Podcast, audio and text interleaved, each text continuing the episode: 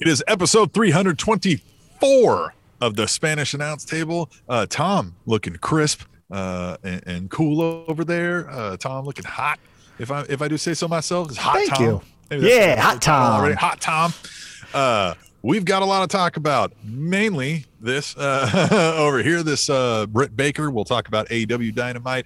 We will talk about WWE Fastlane and Fastlane. some predictions. Tweet the tables, emails. What are those? Oh, tweet the table. You know what emails are, but tweet the tables are a fun interactive segment that you can play with us, where you get to tell us what you thought about wrestling, and we'll comment on that. More on that later. But go to Twitter, use hashtag tweet the table with your wrestling thoughts in the interim. Uh, Tom, what's new? Well, hey man, as you can tell, uh, I look a little different. I've been investing in back into the podcast, so got some new setup here. Uh, you know, I'm doing it for the listeners. I'm doing it for the viewers. The Uh, viewers. Uh, actually, I'm also doing it for the listeners as well. Got a new microphone set up here, so hopefully you guys can tell a difference there. And uh, as you can tell, I hope by watching this on YouTube, you can tell a visual difference. yeah, you So might be able to. Yeah. yeah, That's so good. Uh, putting some effort back into the podcast. Uh, been getting some feedback, which has been great. So thank you guys for doing that. Hashtag tweet the table and tableshow at gmail.com. Uh, so yeah, I've been uh, kind of reinvesting my time and energy back into this, the Spanish announced Table Nation, Table Nation as it is. Uh, so having fun doing that. But also, Tim, I wanted to let you know, and I told you about this off air, but I'm going to tell you again got a new energy drink that just hit the markets here in the great Kansas City metropolitan area. So I decided to pick it up. Wrestling fans may be familiar with this new energy drink. It is called ZOA. ZOA is made by Dwayne The Rock Johnson. So, Dwayne the Rock Johnson. I like Dwayne the Rock Johnson. or DJ as some people call him, but I'm going to call him The Rock to to us. Call him that? Yeah, I was hey DJ. No, no, I'm going to call him the Rock. He is the Rock to us. Deej. He will always be the Rock, Rocky Maivia. Uh, but I am going to try his new energy drink. I got it this morning. Uh, then I decided, you know what? Hey, let's have some fun on Spanish Now Table. Uh, longtime listeners and longtime viewers will know I like to try a bunch of wrestling gimmick cereals or beers, or in this case, energy drinks. So I figured let's keep it going, and I'm going to try. The, I have here the I'm excited. wild orange, and then I have also the super berry. Now there's a third flavor called the pina colada, but complete transparency, I hate that flavor in anything. I bet if people like that flavor for this, it's going to be good, uh, but I just don't like it across the board, so I didn't get it. So Tim, I will let you dealer's choice. Which one of the two? I'm going to try both on air. Which of the two though should I right. try first? I need you to run these names by me one last. What's the yellow? It's wild orange and super berry. Okay. Wow. Let's go with wild orange. Let me see you try the wild orange because you're a wild man. Wild man, I tell you what. Oh, then, well, we get yeah, wild go. on Spanish on the Spanish nouns table, so let's go. All right, here it Let's is. go. Cracked it open. ZOA energy drink, healthy warrior energy drink for you to consume. Here we go. Mmm, that's good. All right. Good it stuff. tastes it tastes like an orange drink. Back in the day, funny that. Funny that. no, no, no. What I mean is like if you remember melting down the orange popsicles down into a, a liquid and drinking that because sometimes you is like the flavor ice, as they call it. Yes. Those like those upside mm-hmm. down, like Yeah. just the tube, the plastic tube that mm. cuts your face all up like the Joker. Yep. The the juice at the bottom. It's all we always call it juice when it's just water, right? But Yeah. The juice at the bottom of those is one of the is one of the like memories of your childhood, right? It's like one of your first loves. When you think back, you think of that juice out of like the flavor ice tube. And Tom is saying this. Mm, that's, So- a, that's a solid, that's a solid recommendation, Tom. so good. I'm gonna take two drinks here. So oh, Ooh, double dose. So good. All right. juice. Now Wait, that- let's get into this. Yeah, the rocks Okay, juice. all Why not? The rocks juice. Yeah. Again, uh, want to give a shout out. It is a healthy warrior blend. It has uh, it helps with immunity, focus, hydration, body, and energy. Uh, ZOA is about healthy, positive energy that helps us all focus, be productive, and get stronger together. Mana, gratitude, ZOA, Dwayne Johnson. All right, so now let's try Super Berry. Man, I tell you All what, right. too. Um, jazzed up a little bit instantly as well. Gonna be a fast show tonight. We're gonna talk be. about a whole bunch of wrestling things. We're gonna talk about Fastlane. We're gonna talk about AEW Dynamite. We're gonna talk about Dwayne the Rock Johnson's juice. All right, here we go. Super Berry for those watching. Here we go. Mm Mmm. Okay. All right. Okay. This one has a little bit more kick to it. A little bit more, I would say. Um, so this is super berry, and then this one is orange.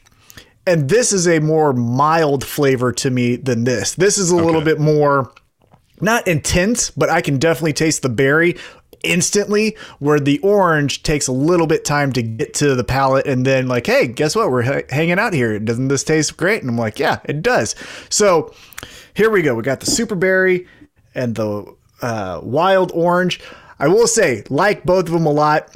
Personally, though, I'm an orange man, so I'm going to go with the orange ZOA drink. So that is your T Mac, um, your T Mac uh, consideration, your T Mac um, pick of the drinks. Tom, I don't think The Rock uh, could have provided you with any more uh, of a better tasty beverage experience. I tell you what, look here. This is so good. Look at this. It's so good. It deserves a celebratory drink. Oh. So I have a celebratory drink. Yeah. Oh, hey, look, it's Teremana. Oh, Look at this, Oh, Teremana wait. tequila. wait, isn't that made by Dwayne The Rock Johnson? It also is made by Dwayne the Rock Johnson. Man, I tell you what. Yeah, let's have a little celebratory drink for Yeah, pass a it over. yeah for a job well done uh, by Dwayne Johnson, Dwayne the Rock Johnson, and his team. Uh, before I pass it over, hold on, let me. Oh. Boy, we'd be really good if you could like pass this. Like if I had a bottle as well. Uh, fun fact: peeking behind the curtain, we may appear in the same room, but we're not. We are not, man. I tell you what. So I got the Teremana. Um, what is this here? The uh, well, no, it's a. What it's is a, this here? You Well, tell no, how I much got- of this. Look, Tom, that bottle was new today before we started the show.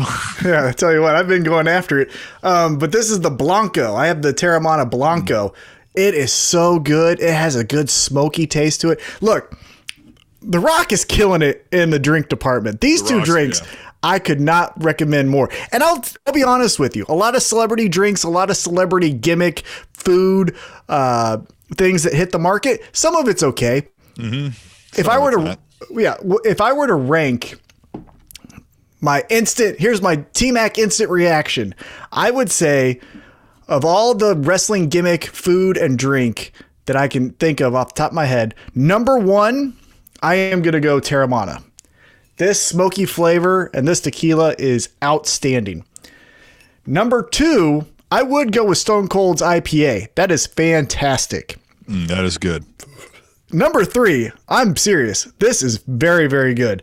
So that's my instant reaction, ranking the best wrestling gimmick drinks and food.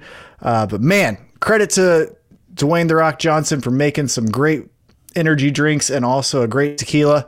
I'm already buzzing. I tell you what, my heart doesn't know what to do because I got the energy drink, but I got some tequila. So we're going, woo woo, we're hanging out and having some fun. With all that being said, Tim, what are you up to? Oh man, just uh, seriously, uh, working, living, watching wrestling, uh, just just having fun, not having as tasty beverages uh, made by Oh. The Rock Johnson like you are. So I'm a little jealous, if I'm being honest. By the way, this was available at GNC. So your local GNC is where you can pick it up. Obviously, you can get it online as well. Uh, but if you're out shopping uh, as we lift COVID restrictions, go support a local GNC and pick up some ZOA energy drink Yeah, on like the if you're in out. Texas, you can just hey, if you're in Florida, why not? Yeah, Yeah. down down below uh, Missouri and Kansas, just do whatever you want. Above Yeah. it, eh, maybe we'll see. That's bad up here. I mean, yeah. Yeah, exactly. So hey, Hey. man, let's get into a great week of pro wrestling action, wild, wacky, fun stuff. Uh, again, as maybe new time or new listeners uh, may not know, we are a more AEW focused show. So what we do here on the podcast is we start it with a recap of AEW Dynamite. And Tim, before we go through kind of a item by item list of what happened last night on AEW Dynamite, high level view, what did you think of the episode? What did you leave saying that was good, that was bad? What were your feelings?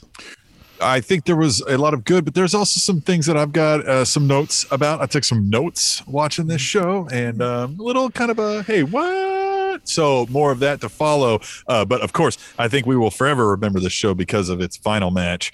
And, Yeah. I can't wait to talk about that. Yeah, definitely. Uh, I would agree. I think maybe by design, they made this a one moment show where uh, credit to a little bit of me wanting something a l- little bit later, but we didn't see the inner circle and foreshadowing here the pinnacle come to head right after the big reveal that MJF has, you know, duped the inner circle. So that was a credit. Usually some promotions will just pull the trigger and say, let's get right to that. But they said, let's slow burn it. So credit to them. Liked how they featured them, but we will get to them in just a second. Um, so let's start it off. The match that started off AEW Dynamite was the American Nightmare, Cody Rhodes with Arn Anderson taking on Penta El Zero Miedo Zero Miedo. Uh, this was fun. I will say. We'll get into the finish here in a second, but it started off uh, as Cody was walking to the ring. Penta said, Fuck this, I'm jumping at you and beating your ass right now. Uh, what did you think about this match as a whole? The match as a whole, uh, yeah, I think it, the match was fine. I mean, these guys are good at what they do, but I still just. It, it kind of looked like there were some timing issues. Like maybe these guys haven't worked together a whole lot, um, especially Glenn right at the end. Now, post match was not what I'm discussing, but the end of this match is kind of like a. I was like, boy, that was, huh. You know what I mean? I just kind of went away like, all right, that happened. Yeah, so Cody picks up the victory. Uh, I felt like this match had one really great moment that kind of made you feel like, yay, everything's not bad in the world. And I don't know what it was. Again, this was the St. Patrick's Day bash, uh, and you saw the Mexican luchador Penta putting on a little Irish hat. It wasn't that fun. I tell you what, that just was made you so happy. He put it on two different times, two different hats as well. Uh, so that kind of just made you go, you know what? These timing issues, like I saw as well, eh, they're not that bad. Penta's wearing a funny hat. But the thing that I have a criticism with this match about is going into it, we were talking about Cody's shoulder. Cody's shoulder, Cody's shoulder. Oh my God. Everyone, Cody's shoulder. We get to the finish, and Penta does his shoulder breaker where he, you know, essentially throws it out of socket. And for Cody being who Cody is, where wins and losses obviously matter, but also wins and losses don't matter to his character. He can lose a few matches and still be Cody in AEW. I felt like when Penta does the shoulder socket disjointment, that should have been the finish. Penta goes over because Cody's shoulder is fucked up. Well, yeah, to However- that credit, like I mean, it wasn't even just that it, Cody's shoulder wasn't fucked up after that. It's that he like immediately got up and was like Super Cena, and Yeah. like just ignored it. And like Yeah. Mm-hmm. almost no sold it. Like he kind of sold it, but then the sell as soon as he sold it for like two seconds, it was like okay, that's gone. Yeah, I I agree. I, I I feel like if he wasn't going to lose because of that, then you need to tell more of a story. That move needs to happen earlier in the match to then show him overcoming the shoulder injury. But if that move is as devastating as it is, and it looks visually horrendous, then that should have ended the match. But Cody gets the victory by the most devastating move in all of pro wrestling, the roll up, and so Cody wins. Again, I would have went with yeah, I would have went with Penta. Cody got the victory, but after the match, Penta attacks Cody, which okay, because we got to tell ano- another story here.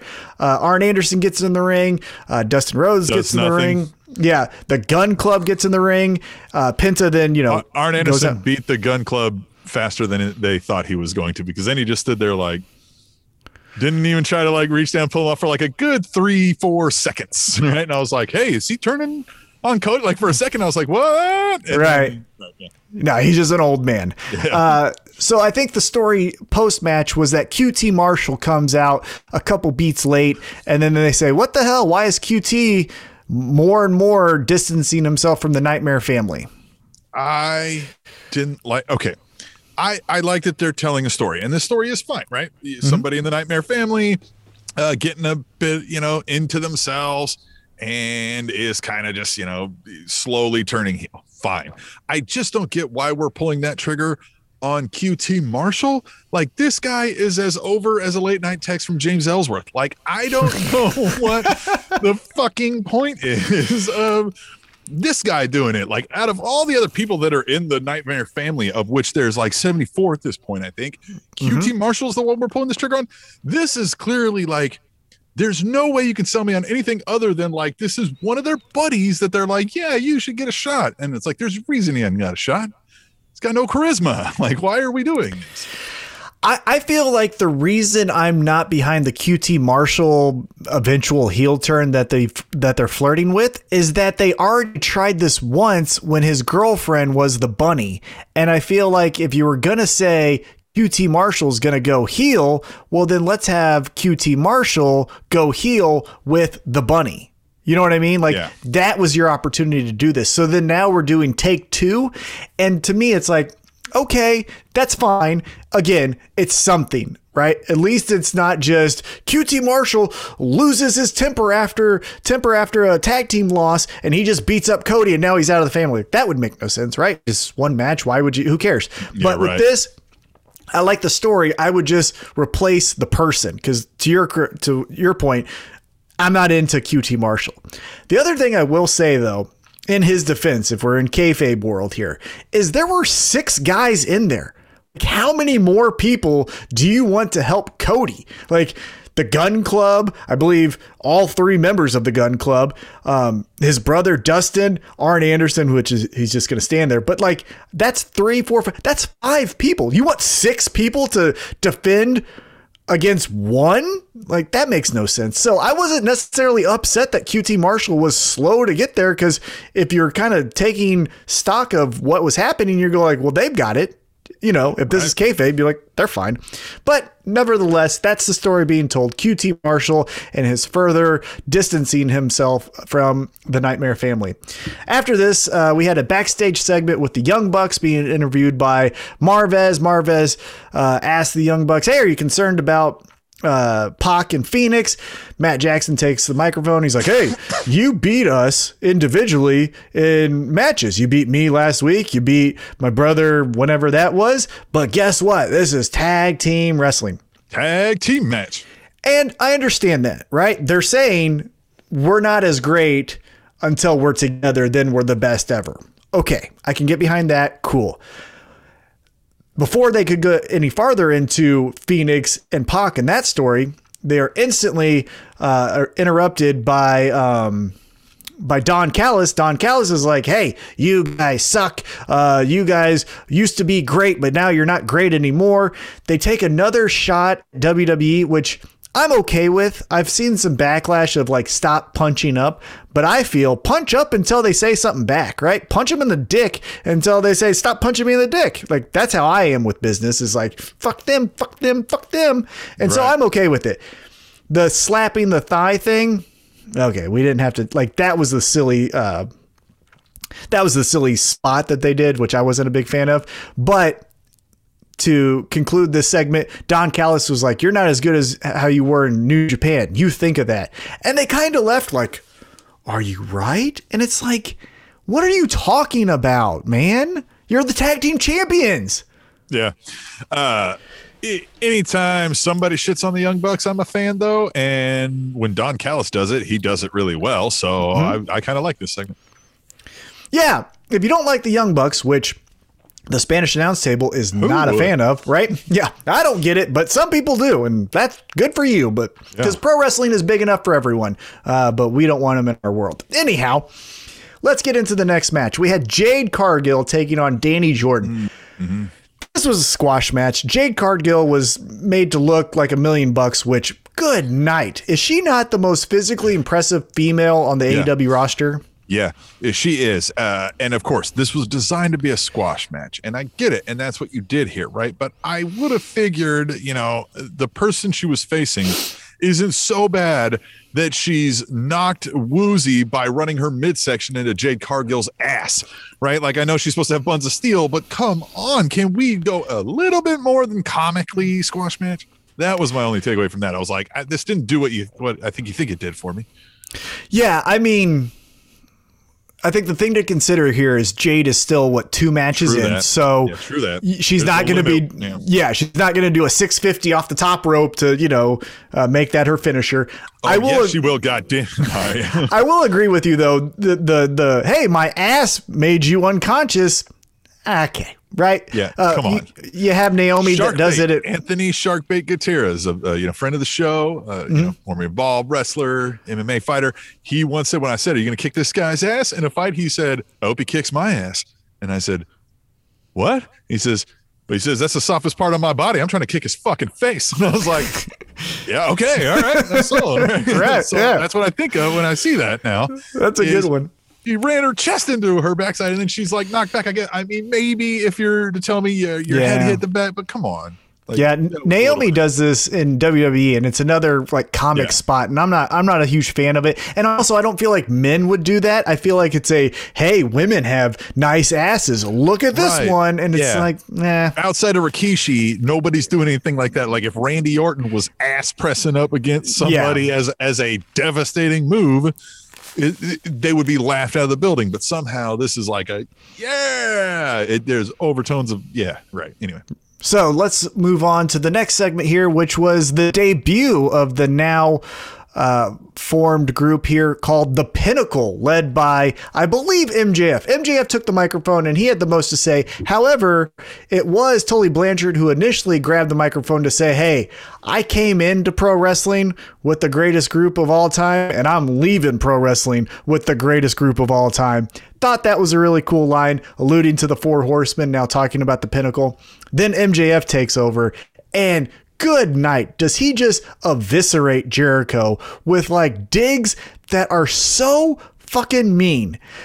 First off, the line that I loved is he said, Anytime Jericho took the microphone, I had to fall back like Chris Jericho's hairline. Jesus. Yeah. And then he goes, Hey, by the way, Jericho, how'd you like that I pulled you and Sammy Guevara apart more than your left pec is to your right? Fuck! Like, those are two really mean things to say. It's one thing to be pro wrestling and be like, oh, I don't like your moves or or you're washed up. Those are, you know, dime a dozen. We've heard that a million times. But to be like your hairline, you're losing it, and your pecs are fucking weird, man, that cuts right at the heart of like That's who you deep. are as a person. Yeah. Right. What Yeah. what did you think of the of this promo though? We talked about Wardlow, Shawn Spears, all the guys. What, what would you say though as, as far as this segment here? I, it was good for everything that a heel faction knew is supposed to do, right? Especially if we're trying to pay some sort of at least sprinkling of an homage to the Four Horsemen. This fit. I just and I'm down, right? Uh, faction warfare is is the it's easy to tell a story, but I think it's also easy to fall in a rut. I think a lot of times this just means every week we get a bench clearing brawl. And it's kind of making me think what this is where this is going to go with the inner circle for where for the next four to six weeks, it's just going to erupt in a giant brawl of 10 dudes fighting all over the place. So, as far as this specific promo, I really liked it. I liked how it was the establishment promo, right? We got Double S, Shawn Spears. He's the chairman. He's the guy that you don't want to fuck with. He's the backbone of this, you know, silent uh, leader of this group. Then you got Wardlow. He's essentially the future. We're just waiting for him to get it all put together, and then he's going to be shot to the moon as far as the next AEW champ. Then we obviously have the best tag team in AEW, and then you have MJF, 24 years old and already established as one of the best going right now. I loved what they did as far as setting the table for who all these people are in this group. I think we are going to get a lot of that gang warfare where you're going to have probably Jericho and Hager jump FTR from behind, and then they're going to have a feud. I think, though, where this leads to is double or nothing. And if you remember last year's double or nothing, we did a really fun match that was one of my favorite matches of all time and was my favorite match of last year. And I think we're going to go round two. I think we're going to do a stadium stampede of the inner circle versus the pinnacle. What do you think about that idea? Yeah, I mean, there's no reason, I guess, not, right? It would be tough to make this a yearly thing because, I mean, maybe not. You don't always have to be five on five, I guess. It just makes it easier to get her all mm-hmm. over the stadium. Mm-hmm. But at least while you got another five on five and it's hot off the last one, at least. You know what I mean? Try another shot at the well, right, and see how it goes. So why not? And yeah, I mean, the cast of characters involved in that will be nothing short of fun. I'm sure if that's where it leads. I, and again, that's just my prediction of where this will will lead to. I'm hoping though the Stadium Stampede does turn into almost a yearly tradition uh, at some pay per view. I understand Double or Nothing might be taking place in the future at you know Las Vegas or Los Angeles, wherever they want to go, but that match at the Jags football stadium. I think that would be fantastic because that could be your branded war games. You know how war games is NXT's double cage thing? Well, that's a you know trademark gimmick. What can you do? Well, our owner's father owns a fucking football team and has a stadium. We did it once and it was amazing. Let's just make this our gimmick because WWE would not dare to go to the next city and you know come to Kansas City and do it at Arrowhead, right? Right. But they, but they have that opportunity. So I feel like lean into it, take advantage of your resources. And again, yeah. The creativity at AEW, it doesn't always have to be the inner circle. It could be the pinnacle versus Cody's new group or whatever it is. So I'm excited if that's where they go. WWE can't even do this at an XFL stadium anymore either. Like, oh, right? you know why? Because Dwayne the Rock Johnson Although, and ZOA Energy owns the XFL. They're, they're, pausing next season to talk to the CFL, so that it may go away too. The XFL it may just kind of merge all into one. Well, side note, we'll get back into the AEW talk here in a second. Talk about a full circle, just domination of your fucking life, where you go in 1997, I believe it was, getting cut from a CFL team and then 20 years later, 22 years later, whatever the timeline is, you say, oh, by the way, I'm buying the whole fucking league. you are winning at life when you go from cut from a team to then coming back and say, I own the whole fucking thing. Yeah. I'm gonna make this team come to Miami. Yeah. I've got another league. I'm gonna buy yours. Yeah. We'll see if you know if we're gonna use the same name or if we're just gonna use my name. Yeah. Incredible. Incredible. All right, yeah. let's get back into he's AEW good. here. Yeah, he's amazing. And again, ZOA energy drink, amazing. I love this wild orange uh, ZOA energy energy. Fantastic. I'm already buzzing right now. Woo, woo. I'm ready to jump out of this woo. building right here. All woo. right, so let's get back into it we had Jurassic Express and Bear Country taking on Matt Hardy, Private Party, and The Butcher and the Blade. This was good, but I think the good point about it is we're going to get Jurassic Express versus Bear Country. We saw a dissension that caused Matt Hardy to pick up the victory. What did you think? What what did you leave with after this match? I left with just yeah, again, a lot of people in the ring shouldn't be bad, so we got a decent match. I this Matt Hardy mix now, where he's got Bear Country or not, Bear, uh, excuse me, Butcher and the Blade with him as well. I, this is a weird mix. This is kind of like Ricky Starks and Team Taz, where it doesn't seem like it fits. Mm-hmm. And I just Butcher and the Blade have flopped around now more than Big Show. Like I really would prefer a direction for them. So I just yeah, yeah you're right. We're gonna get this. Um, uh, Bear Country and and uh, what the what do they call it? Jurassic Express. Jurassic Express. Yeah. Yeah. Uh, you know, fine. Of course, that'll be good. I don't know if the story is going to be outrageous. So, I mean, the matches will be something we'll be like, that was really cool. So, again, I, I've been feeling in this creative mode because I got a new uh, computer here. I got a new lighting system. I'm feeling energized. I'm feeling like you guys should be watching me, and I got some great ideas. So here's what I would do with Bear Country versus Jurassic Express, because again, I think that's where we're going. You have some one-on-one matches, right? Uh, Luchasaurus versus one of the Bear Country guys, Jungle Boy versus the other Bear Country guy, and then you do a tag match that leads to a no contest. Then look, AW's trying to be alternative get wild, right? Get literally wild. Have a fucking fight between Hog Bear- Wild. Well, Tom wants Hog Wild. Somewhat. oh, Come on. Right. Here we go. Okay. All right. I, what I'm saying is a little bit more crazy than Hog Wild. I'm saying Bear Country and Jurassic Express should fight in the fucking jungle or the forest. Like they're fucking weird, you know, bears, bears, and and, and, dinosaurs. dinosaurs. and Jungle Boy. Yeah. Fucking go into the forest and have a fight. Wouldn't that be fun? You could have Jungle Boy literally jumping from tree to tree. You could have Marko Stunt getting lost. You could have Luchasaurus coming out of the water. Bear Country could be hibernating in a cave. Natural disaster match or something like you know what I mean? The Yeah. Nature's nightmare or something. Yeah, just yeah. get him out there. Oh, yeah, and and oh, Tim, picture this. Let's do that. Let's let's fantasy book that real quick. Okay, so we do Nature's Nightmare match, right? It's Jurassic Express versus Bear Country in the fucking wild, but you shoot it like it's National Geographic, like how they do with their cameras, and you have a voiceover guy. Fuck Jim Ross, fuck Tony Schiavone, fuck Excalibur. They're not calling this match. You're literally going to hire the voiceover guy from National Geographic and you're going to call this like it's a fucking zebra getting ate, ate by a goddamn lion. That's how you do this match. Wouldn't that be fun? I like that idea. I do like that idea a lot. The other thing that I left with in is leads to what you were saying, the butcher and the blade. I would change their their tone a little bit because I agree with you. They've been with every group now. They've been with Eddie Kingston, then they were kind of by themselves. Now they're with Matt Hardy.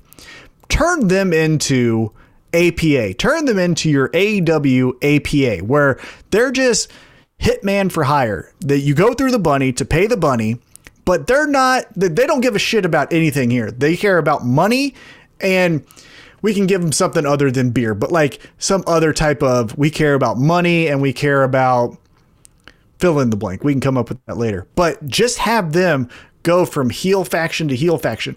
For example, in two weeks, if Kenny Omega feels that Jon Moxley and Eddie Kingston are too much on on his heels, he hires Butcher and the Blade because the Good Brothers are out injured, and the Butcher and the Blade take care of Eddie Kingston and, Yeah, and Jon? Moxley. That's what I would think you should do with them is just make them this rotating like, yeah, we'll fuck up anyone. We'll fuck up the uh, heels too if you want. Like if you want us to take out the Good Brothers, just hire us and we'll do it. That would make them really cool. All right, now let's get back into the recap. We had Dasha interviewing Christian Cage. This was pretty standard. I thought it was a good promo from Christian, but he essentially said, uh, Kenny Omega, I'm coming for you. And remember, I'm going to outwork everyone. What'd you think? Yeah, I um decent uh from Christian here. I, I I like that he's the line where he said, um, everybody I get it, right? Old guy coming in here, everybody's worried about their spot and he's like, But let me assure you, there's only one spot I'm after. And that's you know what I mean? I like that line because that's kind of something that, you know, we haven't touched on uh before when people do this. So I yeah, I I'm just hey, if that's real, whatever Christian's real, if that's Jay, whatever his name is, really saying like, motherfuckers, you forgot about me. I am about to make you regret that ever. If that's what's really happening, and he comes with it and brings it, then we can't say it'll be anything but great for us, right? Uh, because we've seen Christian is capable of telling us great stories with damn good matches, and if he's saying. I'm fucking. It, he's like a thing they've never told you backstage is that I'm the fucking guy, and I'm going to show you the great. I'm here for it, but we'll see, right? We'll see. There's a lot of bravado in pro wrestlers, and we like that, but we'll see. Yeah, I, I'm curious to see what his dynamic is going to be because Kenny Omega is still tied up with Jon Moxley, Eddie Kingston, that story. And eventually that's going to end, and Kenny Omega is going to need to do the next thing. But I don't believe what we're going to do is just have Christian do backstage promos with Dasha or Marvez or Tony Schiavone until Kenny Omega is done with that promo. Exactly. So he's got to do something. So he's going to do something, but what is that first thing? Because you can't necessarily say like Christian's taking on um you know Wardlow because now he would be going up against the Pinnacle. You can't have Christian taking on Jake Hager because now that's uh, Christian versus the Inner Circle. And so you need like a lower level heel, but someone credible enough. And I just don't know who that person is because everyone's in these gang warfares and these factions, and he's this solo act going like, where do I go? So I'm very interested to see what his first move will be. Even could like, uh, hmm, uh, yeah, we don't. Lance Archer looks like he's going after TNT title, so we're not going to Mm-hmm. throw him to that. The only guy I could think of, but I think it would not be beneficial as far as storytelling, maybe in ring experience, definitely, but maybe Scorpio Sky. We saw that Scorpio Sky has turned uh, a new leaf and has gone heel. be shortging his Right. right? Because So- you're going to give Christian the win, right? Christian's Right, exactly. Whoever he goes against first, that would Right. be bizarre to not do that. Yeah, so that's where I, I'm uh, excited to see Christian. I think Christian is fantastic, but where does he start? Because I don't think he's just starting with Kenny Omega. But speaking of Kenny Omega, the two biggest thorns in his side, Eddie Kingston and Jon Moxley, were in action taking on the Good Brothers. Before this match, Jon Moxley, Eddie Kingston, just. I said this on our Twitter at Table Show. If you want ratings to go up and you want stories to make sense, literally just have Jon Moxley or Eddie Kingston, or even better, both of them, just do promos each week. Just fucking let them talk.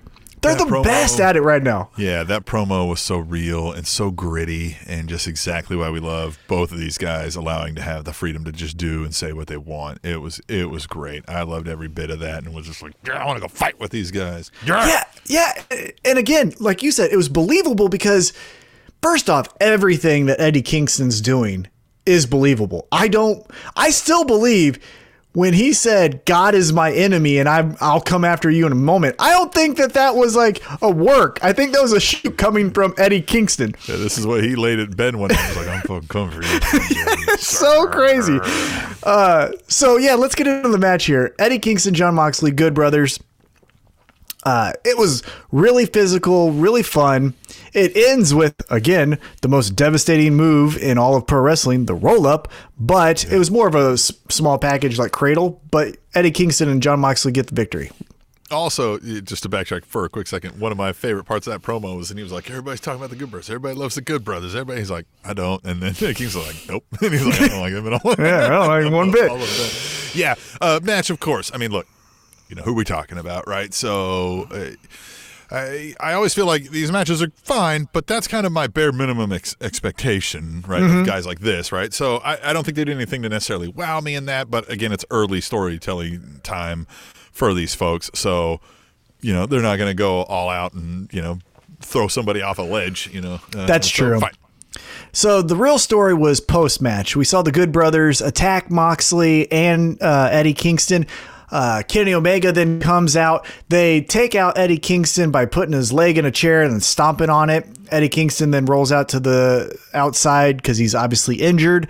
And then they're going to do that same move, but to Jon Moxley's neck. And this is when the Young Bucks said, Hey, enough's enough. Like, what the fuck are we doing here? So they come out and they essentially try to reason with their friends, saying like, "Hey, I get it that we don't like them, but you're trying to like kill some gonna people. kill him. Yeah, like Yeah. what in the fuck? Don't And- kill him.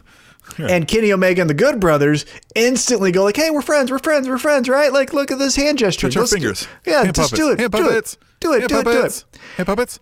And and so uh, I almost did it again. Uh, Am I going the right way? Yeah, yep, yep.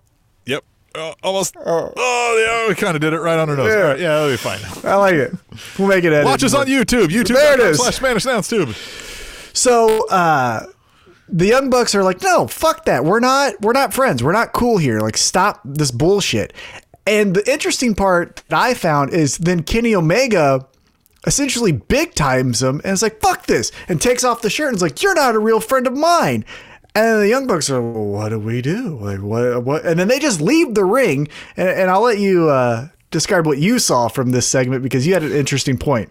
Yeah, they left the ring. Okay, so you guys came out to Jon Moxley's aid from these guys who are trying to break his neck. And you get in your fight and you, you puff your chest and you deny the hand puppets, you know, hour with, with the good brothers there.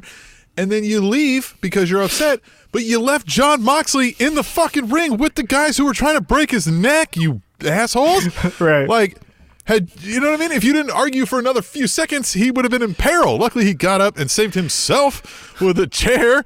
But you fucks left him there. Yeah, I agree. That was that was a misstep by the Young Bucks.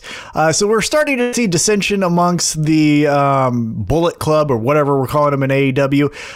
But again, where I left with this segment was how fucking good Jon Moxley and Eddie Kingston are. So they do their whole thing, the Bullet Club dissension. They're running around all that. Meanwhile, Eddie Kingston is outside the ring, and in the history of pro wrestling, that is 10 times out of 10. Just a moment for the wrestler to catch his breath. He just sits there, lays there, waits till the segment's over. We're clear. He might limp back to the uh, to the locker room and then, you know, we're, we're moving on to whatever the next story is. Nope, not Eddie Kingston. Eddie Kingston is surrounded by medical personnel. And he's yelling, Get me back in the ring with Mox! Get me back in the ring with Mox! Because that's his friend! And he knows his friend is still hurt and in trouble, so he wants to be there for his friend. And it's like, fuck, Eddie Kingston, do you not think of every detail? You are the best. You are the Yeah. fucking best. Yeah, just- Eddie Kingston is is awesome. Uh, I've I've really liked um, everything since he's showed up. I saw somebody tweet that said like, "I can't believe I didn't know about this guy like only a year ago. Like, how did we ever live without him?" And that's kind of how I feel uh, with Eddie Kingston in some in these spots that he does, and just the believability, like you said, uh, and just the identifiableness. Right? You can look at that guy and be like, "Yeah, like you feel that." Right? And just- and he doesn't turn it off. That's that's the thing that I think I want to give him like the biggest praise for is like I mentioned, you could have had and you have had millions of times just someone go like ah my leg my leg my leg you know but no he's still playing into what his character is on screen he's never breaking he's never taking a you know a moment to just rest. It's so it's so admirable to see someone committed to being a pro wrestler in 2021. So applause and you know whatever you want to say there to Eddie Kingston, but he is just absolutely amazing. All right, so now let's keep keep it moving here. We had Tony Schiavone interviewing Sting and Darby Allin. Darby Allin takes the mic first and says, "Hey, I'm tired of Team Taz. Fuck that shit. Now I'm the TNT champ, but I've only defended this thing three times. So I'm going to do something in honor of the greatest TNT champion, uh, Brodie Lee, and I'm going to let the Dark Order have the first shot now that I'm done with Team Taz. But here's the thing. You pick who it is, Dark Order. Like you let me know, and I'm kicking their ass next week. But Dark Order, you're getting the first shot. I thought that was really great. Yeah, uh, I like that idea too. Um, but uh, the Sting thing, are we ever going to see Sting complete a promo without getting interrupted in AEW, or is that just part of his gimmick now? Maybe that's part of his gimmick. Maybe what would be great is if we continue down this path and then like he shows up for a you know a promo with Tony Schiavone and Tony's like I'm here with and he just takes the mic and he's like no. And then like let's say he goes heel. He never will but let's just say he goes heel and he closes down the entrance ramps like so people can't walk out of those tunnels. He's like no fuck that. No one's walking out. I've got security guards. I'm talking here you assholes. And he just cuts a promo of like you know I'm the greatest of all time or all that you know. Maybe we'd go that route He says, uh, he says, your time is up. My time is now. Or maybe I don't know. Maybe that's not what he'd say. I don't know. Well, someone who did say that essentially was Lance Archer. So uh, Darby Allin gives out the open challenge to the to the Dark Order. Lance Archer and Jake the Snake Roberts walk out. Lance Archer's like, "Hey, fuck this! You guys are stupid. You're dumb. More of me. More of the. Murderhawk monster. Yeah, More me. More of me. I like me. You like me. We all like me. More of me." More of me.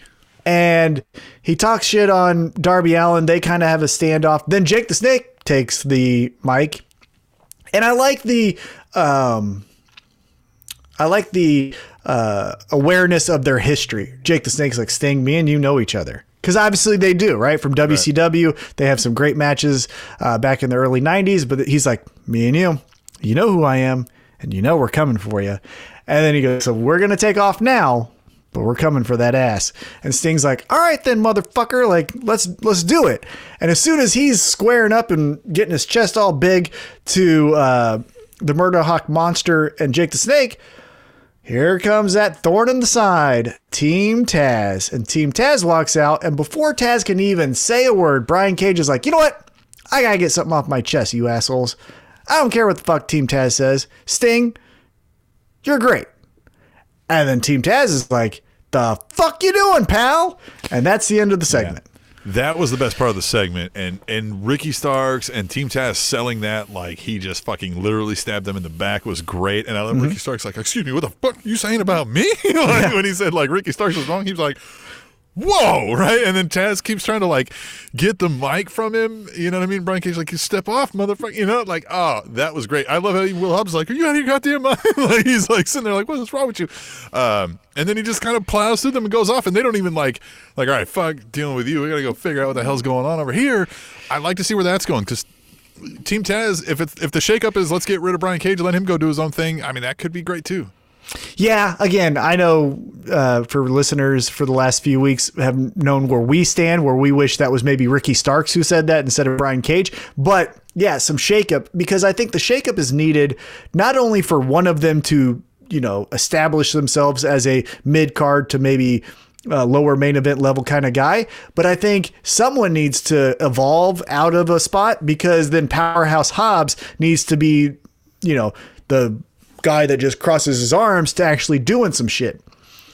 My my thought is we're gonna get Brian Cage and Sting versus Powerhouse Hobbs and Ricky Starks. I think that's where we're going. And then out of that, that's where Lance Archer comes in and is like, fuck you, bitch. I'm still here. And then that's when he takes out Sting. And then we get Brian Cage and Team Taz go their way. And then we get Sting and Lance Archer go their way. But I think that's where we're going.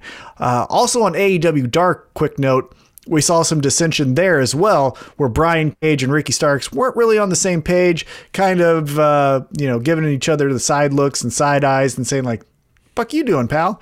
Uh, so, yeah, I think we're going to get Brian Cage being pushed as that alpha male, you know, lunchbox with arms and legs who can bench press the world. So we'll see. Next up, we had Fenix versus Angelico. This was good. I like Fenix still. I think he's the most fun where it's like this guy could literally die. He has that Darby Allin trait to him, but where I don't like where Darby Allin, I think enjoys the pain, where like he enjoys to jump off the the cliff and maybe break a leg and oh that was fun. Fenix I think just says oh, this will work out for me. Like I'm fine, but it never does. He, he ends up, you know, doing a a dive out out the ring, and his tailbone hits the um, post, and you know he breaks a tailbone or something like that. They're they're similar in their recklessness, but it's different intentions behind it. But yeah, Fenix and Angelico, it was what it was. I liked it. It's boring as shit. Listen, I, this is the epitome of what we talk about when we talk about like the fucking hold your hand, run up to the the post, flip over and arm drag you, and that hurts. And I, all of that. I mean, they're they're literally holding hands most of this match for shit like that. And I just, I again, moves are great. The professional wrestling the story is in between the goddamn moves, right? Like, and we're not getting that in these kind of matches. There's no story being told here. There's no story being furthered in in what's surrounding this match. And I just don't like the fuck is Angel. I forgot he was even there. Like, I don't, I don't know. I just I I couldn't get through this fast enough for me.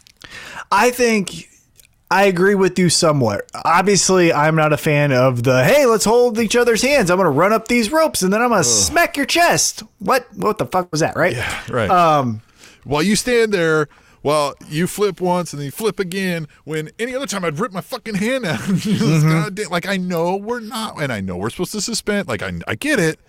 It's it's wrestling. We all know it's fake, so we know it's fake. But like when you make it like unbelievably non like it, mm-hmm. there's there's an uncanny valley and you missed it. You just missed it. Anyway. I I think Fenix's style is best paired with the Lance Archers, the Jake Hagers, the the big man of AW. That's where he shines because he can't do it, yeah, and then that. we're not relying on the other person to do the timing stuff because maybe they don't want to or maybe they just don't have that ability but when you get the same flippy guy with them then yeah to to, to your point now we're just doing a bunch of shit that's like Cirque du Soleil. What the fuck are we doing? But anyhow, Fenix gets the win. We move on. He looks strong. Got to build him up and, and Pac to take on the Young Bucks here in a few weeks. But after this, Marvez goes and talks with Miro. And here we go. We're getting that dissension. We're getting Miro doesn't give a shit about anyone but himself. What'd you think of this? Uh, the key takeaway I took is when he says, Hey, listen to me. If there's something I know, the worst thing for your career is to have your wife at ringside. that was a super fun dig. Um, yeah. Uh, there's interesting more dissension here, which I think we've kind of talked about. Okay, cool. We did this. It, it, it was weird that we did this as the way to debut Miro Usually that's something that comes after somebody debuts, but they clearly weren't ready to go like all in on Miro. So I, but I think Miro is better than just this pairing. So mm-hmm. I, I, don't mind if they're friends and buddies forever, but like I would like it not to be faction like. The thing, yeah, I agree. The thing that I started to realize at this point of AEW Dynamite is as great as they are with storytelling, and they are. This is the most fun I've had watching pro wrestling, like I said last week, since ECW when Taz was the champ and we had all the fun stuff with the Dudleys and Tommy Dreamer and all that stuff, right? This is the most fun I've had personally since then. By the way, wearing an ECW shirt here. Uh, however, I feel like whoever's writing this, if it's one person, they're doing a lot of the same things. So, what I mean by that is QT Marshall might be leaving the Nightmare family. Miro might be living, leaving Kip Sabian. The Young Bucks might be leaving uh, the the Bullet Club. It's like okay, but really, it just it, it's coincidental that this all happened on the same episode that we're just getting the teases of breakups. Like, you know, Yeah, have right some after the fallout from a pay per view, right? Right, yeah, it's like have some some weeks where this happens and then that happens. We don't have to do all of this on one episode. So that's where I was like, okay, what are we doing here? Anyhow, we're gonna get the match. I think Miro then takes off and you know starts flexing his muscles and is like, "Remember who the fuck I am? Let's all chant Rusev Day or Miro Day." Lance Archer. Oh, that would be fun. I want to see that Yeah, that would with be Jake Roberts there, even Yeah. Miro interacting with him. Yeah, Oh, the promos. Because you know Miro always, you know Bob Lashley and all the, those Yes. little mannerisms. yeah. What would he say about Jake Roberts and Lance? Yeah. Oh my god. Snake Man. Hey, you Snake Man. Like that's probably what Hey, it's Snake Bob. Yeah, Snake. Yeah. Snaky Jake. Snaky Yeah. Jake. You and me, we don't like each other. Yeah. Uh, after the Miro segment, we got uh, Marvez again backstage. Uh, this time he goes to the Dark Order and he says, Hey, Dark Order, you heard the challenge. Who accepts? Negative one's like me, motherfuckers. Yeah, I'm me. taking this guy out. And then on Dark Order's like, no, no, no, no. Let's let's thank you. Yeah. Not yet. Yeah. Um, and then they all raise their hand, and then eventually they land on John Silver, old Guns and Poses here. So Yeah. Guns and Poses taking on Darby Allin. What do you think about that matchup? Uh, that was a fun segment. The way he like reacted to that, and you know what I mean. They're like, what do they call him, Meat Man or something? Yeah. like that? I don't know. I mean, they're all chanting for him. Uh, yeah, Dark Order's fun. Um, but yeah, I mean, you know, we knew this was a uh, you know, going to spin the wheels. So, but I mean, it fits. That's where Dark Order is used best if they're going to be this, like you, like we've discussed, where they are the, you know, the the kind of the nerds where you don't hate them. They're not mm-hmm. an, like annoying necessarily, but they're kind of goofy and just not. You know what I mean? Like nobody wants to like go grab a beer with the guys, but they don't mind if they're around. That fits well where we go, hey, you get a shot, and they go, oh, okay, but we know they're going to get beat, right? Yeah. I, I'm curious, though, of where Colt Cabana is with all of this. Remember, we, we had him doing the flirtation with does he know that he's a heel? And I understand things in real life happen that have changed the story and the narrative of what Colt Cabana is doing in the Dark Order. However, everyone you know that is speaking about the Dark Order, Order storyline is just saying Hangman Adam Page is going to take over the Dark, the Dark Order, which I still think he should. But Colt Cabana, are we just giving up on Colt Cabana being Colt Cabana? Because he's still an independent wrestling legend. So I feel like maybe we should be doing something more with his story on screen where he takes more initiative. And for example, what I may have done with this is say Colt Cabana makes the decision right now, and Colt Cabana is picking John Silver. And even though he's not you know, running or uh, in charge of the Dark Order, he's still a senior leadership role amongst these dorks that are just running around bouncing off of each other backstage. So that was the one thing I'm interested in going forward with the Dark Order is where does Colt Cabana, are we invested in Colt Cabana? Because I still think he can tell good stories and he obviously has good matches. So now let's get into it, Tim. Here we are. This is what we're all here to talk about. It was the unsanctioned, lights out, anything goes match between Dr. Britt Baker, DMD, taking on Thunder Rosa. Oh my God. Tim, I will let you go first. What did you think about this main event match? First time ever women main evented an AEW Dynamite episode. I thought this was stunning. I think is the word I told you. I Mm-hmm. was taken aback by just how hard they went in and quick. This match was not 40 minutes. This was Right. not- and they hit a lot of spots after each other. I watched it back today, just and I don't do that much. Like I really, it's rare that I'm watching a match a second time, mm-hmm. and but I had to see this again just to kind of catch it. And I was surprised. I was like, oh man, they're already at this spot. Oh man, they're already at this spot. I was like, I guess I didn't realize as it was going. Like this went through pretty quick, and mm-hmm. they managed to just get they they were never pulling any punches. They were never pulling up lame on a spot. Uh, at least on purpose. There was a couple times where I think it, it didn't hit as hard because they, you know, I mean, were realized they were out of position, maybe more so than they were, but they adjusted and still hit the spot. Um, goo. And then the the way to go with the bleeding, like I don't think she intended to bleed as much as she did being Britt Baker, and then Rebel trying to even help her, and the ref's like, well, no, no, no, no, no, no, hold on here, right? Like if he caught that moment where she like tries to give her the thing, but then he's like, all right, I get it, whatever, right? Blood's in her eye.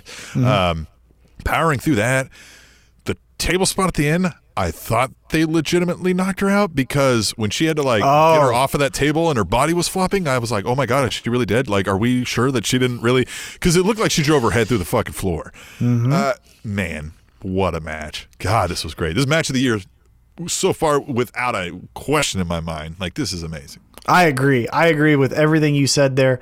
I think these women knew the spot that they were in, and this is the exact in pro wrestling term of grabbing that brass ring. I know we had that ladder match of grab the brass ring.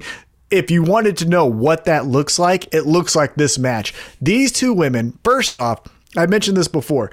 This is one of the best storylines in all of pro wrestling. Obviously, it's their best women's storyline currently, but in all of pro wrestling, and considering Roman Reigns and heading the table and the Drew McIntyre and Bobby Lashley and all of that stuff, and then AEW Hangman and all of their good stuff, Thunder Rosa and Britt Baker. The genesis of this was a little bit weird. But then they made it make sense, right? Oh, it was Dr. Britt Baker, the AEW talent, saying this NWA talent doesn't even deserve to be in our locker room. And then the dissension and just hatred going to this boiling point. And like you said, they didn't waste time. They didn't go like, "Hey, let's do some arm drags or let's do, you know, a sleeper hold." They're like, "No, let's get on the top rope here and do a suplex into into some fucking chairs." Like they went at it, and I just thought it was incredible the uh, the commitment, like you said. Uh, they weren't pulling punches. It was, "Hey, we need to make the most out of this out of this moment." So I'm punching you in the fucking face. And honestly, as great as uh, Britt Baker and Thunder Rosa were, which they were.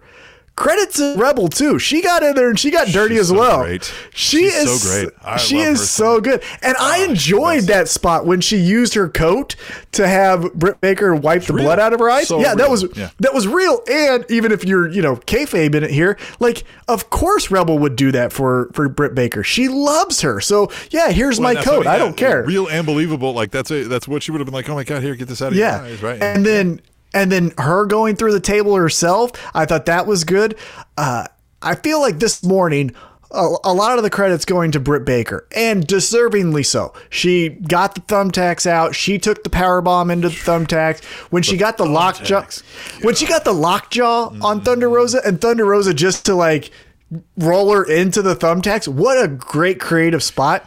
yeah, And I feel like Britt Baker deserves 1 million percent. All the credit she deserves is completely justified and earned.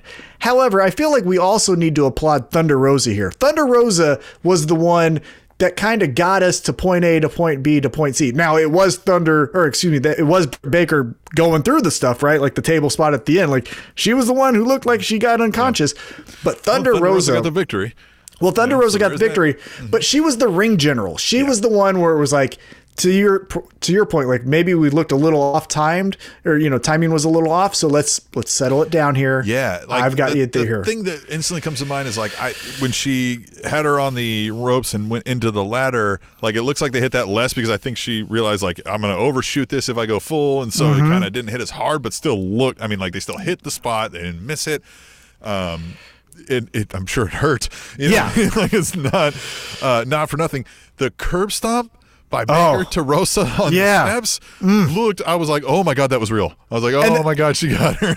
And that's what I'm saying. I think before it, it reminded me of a of a story that the Regal twins told us uh, about when they were extras uh, in WWE on Monday Night Raw.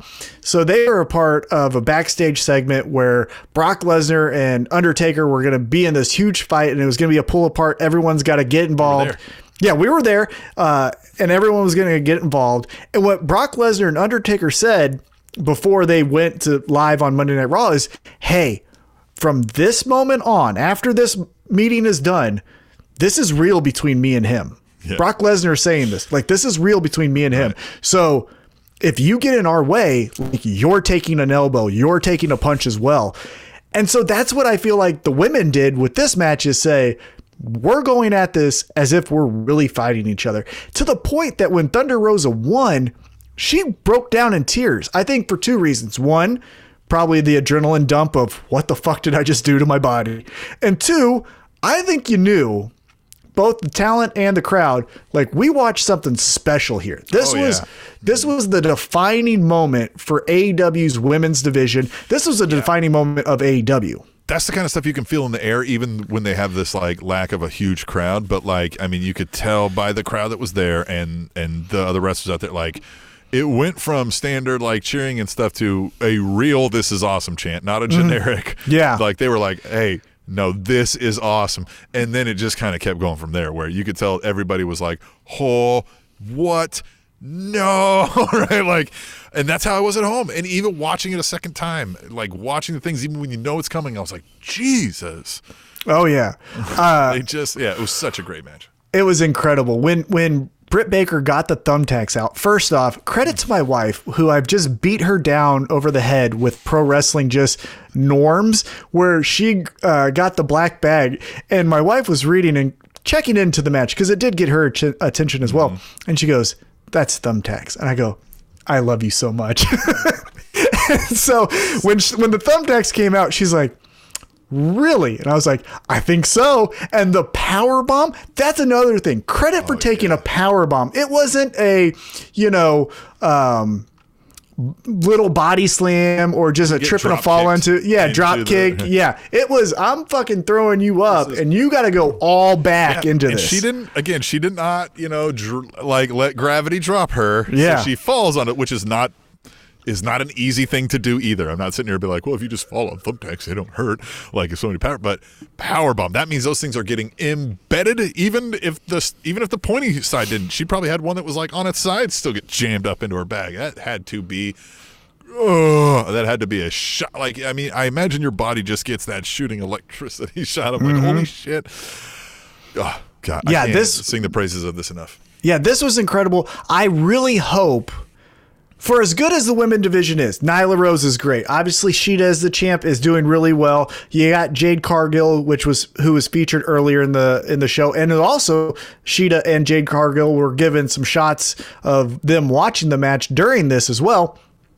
But I really hope we don't do it instantly, right? I don't want to see it at the next pay per view, but maybe end of the year or whatever that December, January pay per view is, we revisit this with Thunder Rosa as champ or Britt Baker as champ, and we say, hey, let's run this back.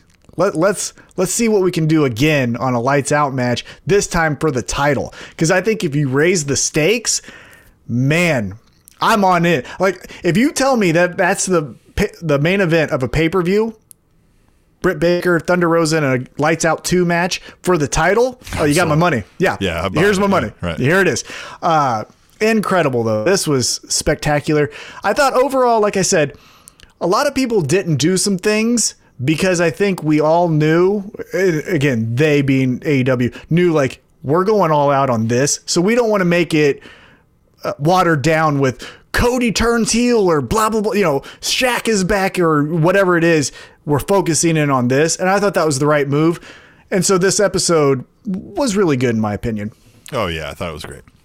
All right, so that was AEW Dynamite. Tim, we've got some picks to get to. You want to take over the WWE talk as we transition? We have WWE Fastlane coming up this weekend on Peacock. Oh. You got the Peacock. I've not signed up yet. I know I need to. I meant to today, but I got real busy. Fun fact, we're starting this a little late in the evening. Tom's mad at me for that. Uh, But I got my I got my ZOA, so I'm so, so he's fine now. Uh, posi- positive energy. It says. the Peacock is, is like the network is done. Like I think you can still access it for now, but they've said like, hey, this is done now, and people like you'll get a refund if you've already paid some things in advance, that kind of stuff. So Peacock is coming. You need to sign up for it. You could probably watch Fastlane, I think, on the traditional network, but WrestleMania time, that's it. What are your thoughts? So uh, today was the official launch, but I've had Peacock for about a week, and they've had WWE content on there already. Gotcha. So let me tell you the Soft pros launch, and if you will. exactly. So let me tell you the pros and cons. So the pro part of the Peacock network is it has such a wealth of content going back to everything Yeah, that they own, NBC right? so much. NBC owns everything. So you can literally just be on that channel itself and stay there the entire time. You can do um, SNL and go back to like the history of uh, Saturday Night Live. You can go to Parks and Rec. You could do The Office. So you could like binge 9 million things and then get to the WWE network, which was a giant library into itself. So like the amount of hours you could just spend hanging out on this app is incredible. Now, the con. First off, I hate the name. I'm not going to tell you I'm watching Peacock. It's fucking dumb, it's stupid. Change the fucking name. Don't do NBC Plus because that's lazy, but come up with something else. Credit to you for trying to be creative, but this was a swing and a miss with the fucking name. Stupid. I don't even need a fancy name. I get branding, but like if you just told me it's NBC on demand, like Yeah. it's fine. Like On demand is fine, We've too. talked about this. They named the college football playoff the college football playoff after a lot of like analysis and, Mm-hmm. and stuff because sometimes simple is best. Peacock is you're right. I get it. That's your that's your Logo, that's your icon. Yeah, it's stupid to nobody, say. nobody. Like I get what you're saying. People will identify when they see that Peacock with NBC, but nobody ever like referred to NBC as like the Peacock network or like Mm-hmm. Peacock or been like, man, that logo's so cool. They got a Peacock. Like nobody's been that. So I don't know. Like that's being too far up your own ass. I feel like. I agree. The other thing that is a drawback. Now I'm on the four You want to be up somebody else's ass, not up your own. You know what I'm Right, saying? Like, you exactly. be too far up your own ass. You gotta. never mind. Indeed, wise words here from Tim. Uh, the other drawback, and this is just because I honestly thought, for the criticisms that the WWE Network got as an app, I found it to be pretty pleasant. I thought the you know starting and stopping. One thing I will say is I'm on the five dollar. I'm on the four ninety nine. I'm Right. not on the nine ninety nine. I will get there eventually, but right now, again, soft launch. So me too, right? Yeah. Um, but the app itself today, when I got in there, it's not that user friendly compared to what the WWE network was. Right. So that's my two cents. So yes, and I've heard that like you can't pause and rewind live TV. Now I don't know if that'll be the same for like a three-hour event, like a WWE pay-per-view kind of thing, because uh, that's going to be annoying. I rarely ever start those things on time. If we can't like start from beginning and pause when I got to take a piss, or maybe come back to it after I go pick up my kid from work or something like that, like that's going to suck. Now, obviously, I don't have a whole lot of choice. I've got to take it, but like that's going to be something that like that'll make me be like, well, no, I damn sure don't want to give you the extra to go to nine ninety nine. You know, what I mean? like unless you're I giving me that feature, because like that's one of the features I enjoy the most about the WWE Network is the ease of use of the on demand portion of it. Yes, and one thing that uh, they have brought over from WWE Network to um, the Peacock Network is they have the the markers. So if there's a long like best of Triple H, right, or whatever, you can go to like this match, this match, this match. So that I will say was a plus. If you can do the things I've said you can't, because I've only heard that you can't. Like I said, I don't have experience with the Peacock, but I heard somebody like online, heard, saw them online Mm-hmm. bitching about that when the Peacock thing came out. They were like, oh, are they going to let us? Because apparently you can't do that. Now, I get most NBC things are hour long, 30 Mm-hmm. minutes, so fine, but like, I mean, are they doing that with football games and stuff like that, that they are on there and this? Because like, I kind of don't want to deal with that. That's annoying. If I've got to wait, if I'm if it's two hours into Mania and I know I want to start from the beginning, I've got to wait until it's completely done. That's going to be really annoying. Yeah, I agree. I think that will be something they will fix if it's that way currently. but again, I just the app like the hub, it's called WWE Hub. It's not that great, but again, it's day one. We can get better. So I'm hoping we get better. I was just more impressed that I could get lost in this app for days. I could be on that app and not use another app for a week. I could watch so much stuff. I could watch live sports, WWE, their television shows. Like it's it's impressive for four ninety nine that I'm Sure, paying of course. right now. Oh yeah, the, So- the amount of content you're getting, Yeah. the deal is way better for sure. Yep. Now, what we're going to get into on the Peacock is the WWE Fastlane, and we're going to make some predictions. We are not going to put stakes on it because we do that with the AEW pay per views, meaning that like the loser will not have to face a punishment like Tom did last week. If you go back and watch slash listen, uh, where he had to you know acknowledge me as the table chief, the head of the Spanish announce table, Wah, which wah. I am. Uh, but uh, this we just like to have a little fun and see what you know what we think is going to happen. So let me read from WWE.com. Right, this is right now, the March 18th. Some things may change. Obviously, SmackDown will happen between now and then, um, but yeah, we we can only do with what we know. We've got. I'm going to read it from their list here. Randy Orton versus Alexa Bliss. Is this actually happening? What's going on? Hmm. My my gut feeling says this is going to be some type of cinematic experience. I don't know we're going to get a Randy Orton walks to the ring, Alexa Bliss ro- walks to the ring. Not a lot of A- arm drags, huh? Right, they're not locking up and seeing what we're we're doing here. They're not going to do a test of strength. I don't think that that's what's going to happen. Oh, I would got to see an Alexa Bliss Randy Orton test of strength now that you said. Hey, that would be If- great. If I don't see that by the time we, you know, time I die, I this What are we doing here? loss. It'll be Right. a loss. I wouldn't be shocked if it's Randy Orton on his way to the ring, sees some of the puppets from the Firefly Funhouse. Alexa Bliss blindsides him. We get into the fun. I don't even know if this is actually going to be a match. I would not be shocked if we don't even get a ref or get to the ring. We get all the fun stuff that happens on some I'm location. Like, this happened en route to the match. This doesn't even you know what I Right. mean, go So- off because Bray Wyatt. Yeah. So, yeah, I think if we're going to bet the conclusion, I think the conclusion is oh my God, the devil himself is back. It is Bray Well, so here's what happens: if this is some sort of actual contest, Alexa Bliss will win because uh, the Fiend came back. Slash, Randy Orton wins by DQ because the Mm-hmm. Fiend came back. Drew McIntyre versus Sheamus, and this is all en route uh, to Drew McIntyre being the you know the main event, taking on Bob's. Uh, um, but uh, what, what what if Sheamus were to win? Can't Sheamus be like, "Eh, I get to say, which which leads me to believe Sheamus ain't winning. So here we go, Drew McIntyre wins. This is where you start to look at Fastlane and you realize, and I believe I've said this before on the podcast, that Fastlane is the appendix of WWE pay per views because this isn't needed. At one time, it served a- purpose, but now no one knows what it is. We just still have it around. We need to take it out of the schedule of WWE pay per views. For this reason, on Raw, like you said, they announced at WrestleMania Bob Lashley, Drew McIntyre, WWE Championship. Awesome. I'm actually into that. I'm looking forward to that match. But if we're going to do that, why not make this match a number one contenders match and then we don't know what's going to happen? Yeah, but I'm also just like we've seen this match the last two weeks running before this, and the first one we praised to all get out. They're not going to top that. Like I don't feel like they're going to. I mean, maybe they will. I don't want to, you know, immediately discredit them, but I don't envision them doing something so much more wild that like I'm like, okay, I saw this already.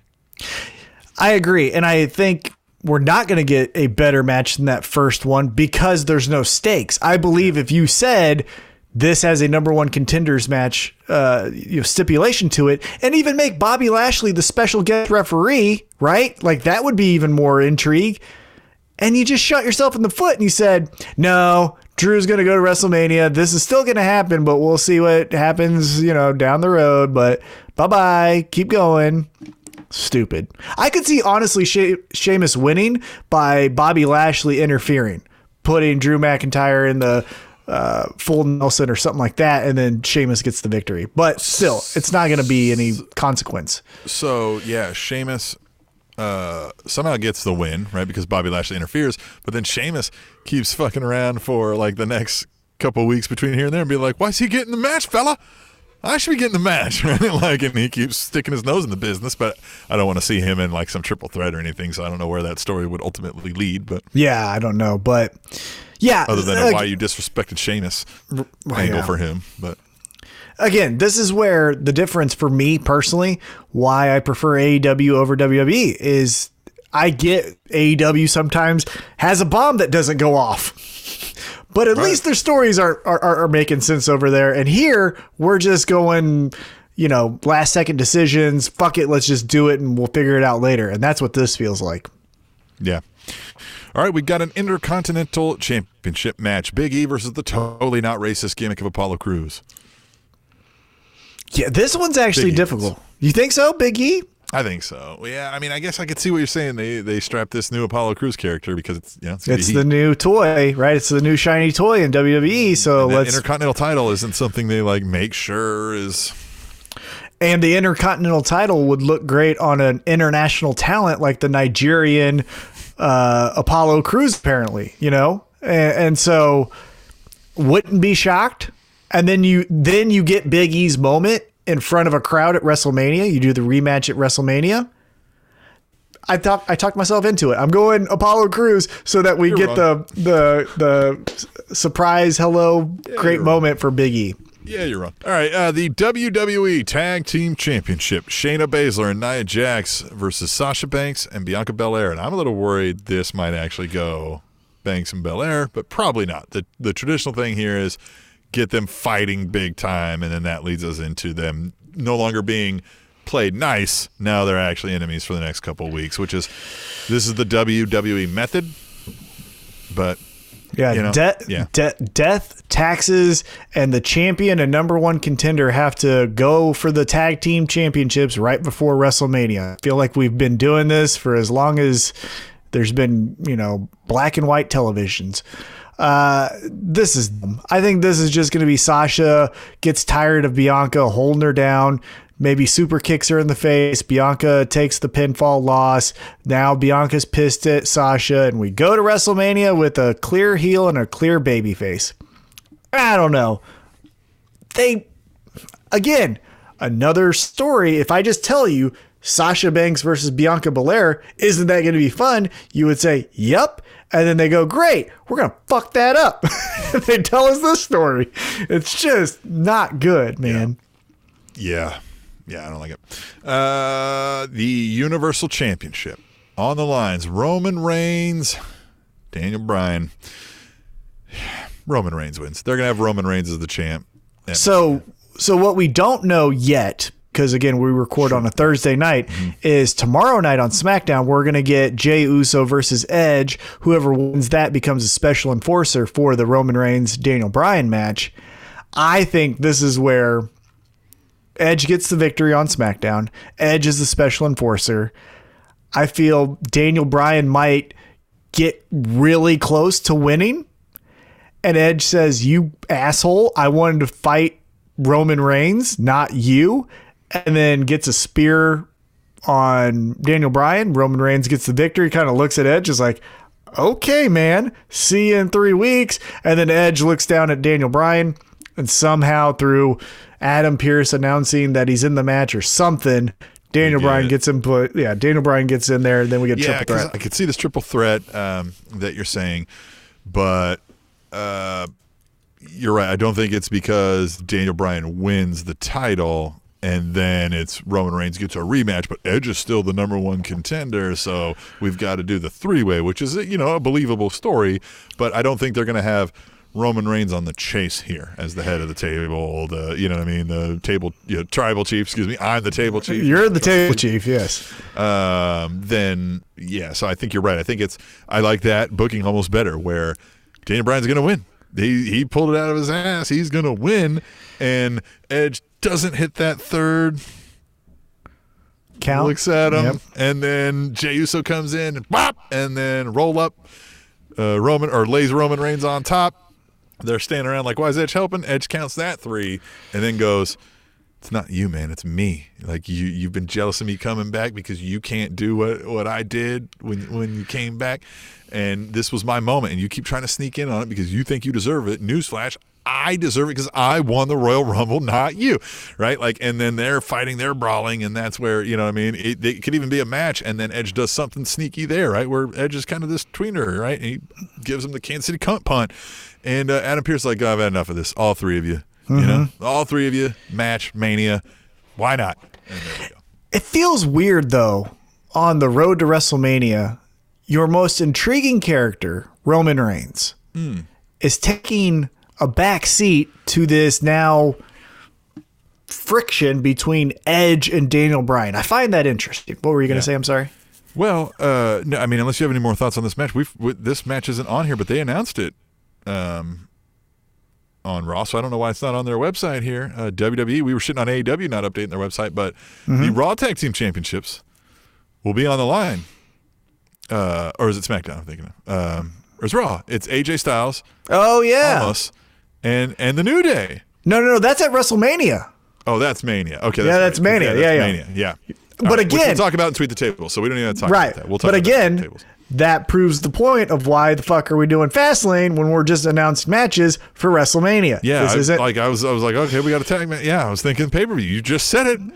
Yeah. you fucking me. Yeah, all right. So yeah, more on that match later. But um, yeah, Roman Reigns, Daniel Bryan, Edge Mania. I mean, I guess you know, fine. Can you can you explain to me because I still don't understand the logic of why Edge has an issue with Daniel Bryan. I don't understand what his beef is with Daniel Bryan. I understand Daniel Bryan's perspective of, hey, this could be my last WrestleMania. I don't have too many years in me. I need this one So last I shot. I would say it's that. Like it's it's the same thing that would lead to Edge, you know, not giving Daniel Bryan the win here. It's like, no, man, this was my time. This was my spot.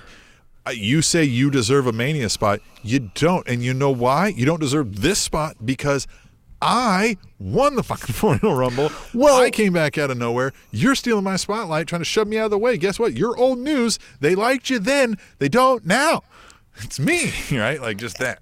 And I get that if Edge's spot wasn't confirmed. Like the champion doesn't matter. Edge is still facing Right, the could be Daniel champion. It could be fucking, uh, you know, Repo Man if you fucking want it to be. It's still Edge taking on the champion. Right? Like, why not? Let's have some fun. But um, I don't understand why Edge is so again. Now we've already done this storyline before.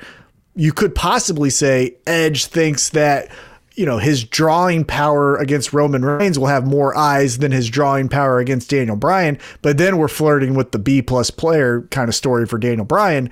But I just still don't get the logic of why Edge, who has his spot guaranteed, is pissed off that Daniel Bryan, like, I want to face you. Like, okay, then I'll fucking fight you too. Like, that's how he should be thinking, I would think. But I don't know. And again, like I asked you earlier, Roman Reigns just hanging out. Hanging ba- ba- da- da- da- going to the movies. Here's my belt. Jey Uso, where's your brother? Get him in Right. line too. You know, like what in the hell are we doing? Yeah, what are we doing? That's Fastlane. I mean, the appendix of WWE pay per views. So that's all we can say about it, I guess. We'll just move on, huh? Mm-hmm. Because this is your chance, ladies and gentlemen, listening to me, watching me right now. Go to SpanishAnnounceTable.net. You're going to find all the links you need there, right? Some of those links are going to be this podcast right here. You can find us on the Google Podcast, the Apple Podcast. You can find us on Spotify. Got that up and running. Uh, YouTube, where you can watch us. You can look at our pretty faces. Tom's Hot Tom. You can see Hot Tom. God, who doesn't want to see Hot Tom? You can find that. You can find PayPal if you want to donate us some money because look, Hot Tom spent some money. I'm spending that money, efforts boy. Spending that money. all other kinds of stuff, right? We've got the links to the TikTok, the YouTube, the Twitter, the Facebook, the Instagram, all of that shiz. Find us there. But Twitter, we're going to hone in on right now. If you follow us at Table Show, even if you don't, you know how Twitter works. You can use hashtag tweet the table. Talk about wrestling. We're going to read some of the best of them right here on the show. And I've got three of them picked out, Tom.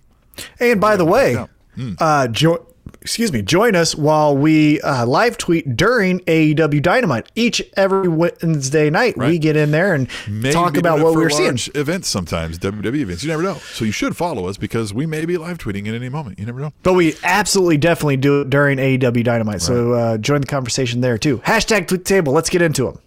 At the Iceman Forever is our first hashtag tweet the table of the evening, and he says, "What's up with John Morrison's hair here lately?" Hashtag tweet the table. Now, I don't know if Iceman, uh, you know, if people know the Iceman, may know why he's honing in on um, on John Morrison's hair here. I thought it was glorious. I don't know what uh, I don't know if he's jealous. Is the Iceman here? But um, you know, Well- it's heel. It's heel heat. Right? It is heel heat. I think it would be fun if we went into a story of why he's doing it, though. I think it would be fun if we understand, like, do you understand what it's like to be Mrs. Friend for this long?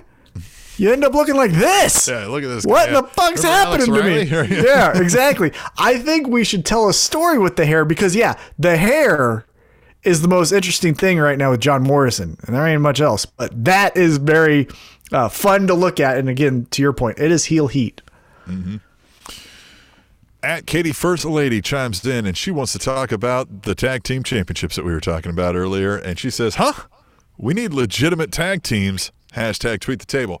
And I kind of agree. Now, look, we, we want to get Omos out there and, and show, you know, maybe he's going to do more than we're expecting, which I, I agree. There's going to be some cool spots. And the New Day needs a spot. And AJ Styles needs a spot. And though all three of those guys in a ring together are going to do some cool stuff. But And how are and we- protect Omos. how are we supposed to to take the you know the structure of your organization and these tag team titles any kind of seriously if um, immediately upon New Day beating somebody, out comes AJ Styles and Omos who are not a tag team and get to say, "We're going to WrestleMania, tag team us," and they go, "Okay, you got it," as if like even the champs get to say who they're facing at WrestleMania. Like all this was just like, Jesus, guys, this none of this is real.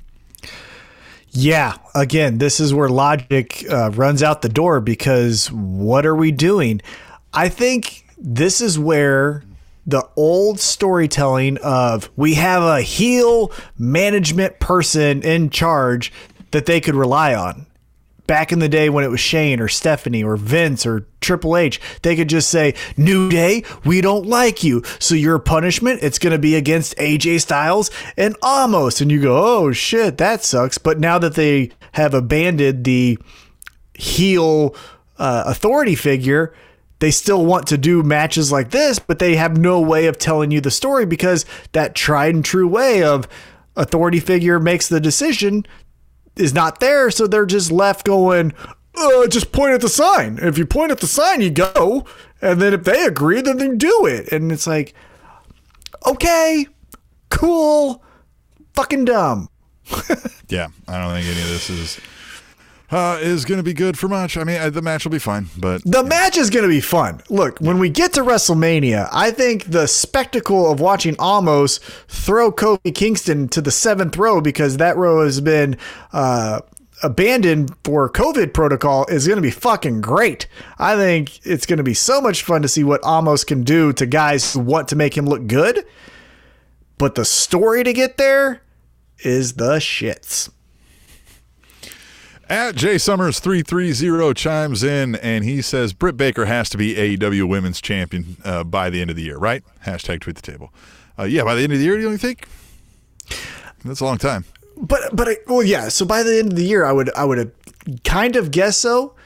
And I and again, I don't disagree with what he's saying there. Britt Baker should one million percent be the champion, but so should Thunder Rosa. I think Thunder Rosa as the Mexican fighting champion that will take on all challengers. I think that's a compelling story. And so let's not forget that Thunder Rosa, I think, also deserves to be a champion in AEW. So uh, both of those ladies need to be champs soon. That was hashtag tweet the table, and you can play along. It's just as simple as that. Use hashtag tweet the table, and we might talk about you. We might tell everybody how great you are and what your thoughts are, and you know whether they suck or not. Hmm. Now, if you're not on Twitter and you don't want to get on Twitter, or you got more to say than the character limits that Twitter provides, we have a solution for you. It is fucking email us. Tableshow at gmail.com. And we've got one of those. Hey, It's from John Batten. So I remind you to hashtag be like John Batten and email the show, tableshow at gmail.com. And he says, I don't know if you guys are aware of this, but Christian Cage's catchphrase is outwork everyone. I don't think AEW has reminded of uh, us of that enough. that's his catchphrase. That's his catchphrase. Thanks, John Batten. You can email us the show and let us know something too that we must have missed. I missed that completely. That it is out. Let me read this. Work everyone. Out. Nuh-uh. Yeah. no. Yep. Does he have like a shirt that says it? I. Yeah. I'm sure. Yeah. Right. I can't think of it if he does. Christian Cage. Does AEW does AEW really invest in the t-shirts? Do they Yeah. they should they should partner with a t-shirt company. And I bet you, man, that would that would take them to the next level. Uh, so you email the show. You hashtag be like John Batten, tableshow at gmail.com, or you use hashtag tweet the table. We'll have some interaction. You can respond to the folks tweeting the table too. Don't feel like it's, this is just for us. Join the community. Get involved. Follow us on the YouTube. You know, uh, the podcast, all the, the stuff. Donate us some money. Uh, and I mean, come on. Hot Tom, right? I mean, look at Hot Tom. Why, wouldn't you want to watch us on the YouTube? YouTube.com slash Spanish Announce Tube. We need subscribers. Uh, we need likes. Give us all that shit. And uh, what else, Tom? We need to talk to you. That's what we, we're needing to do. We miss you. We miss talking to you. We miss hearing from you. Join the community. We will also, also obviously be a part of that conversation. Uh, like Tim said, if you want to hashtag tweet the table, you see someone else who did hashtag tweet the table and you say, that fucking person I disagree with. Well, hashtag tweet the table and respond to them. And we will get that conversation on the podcast.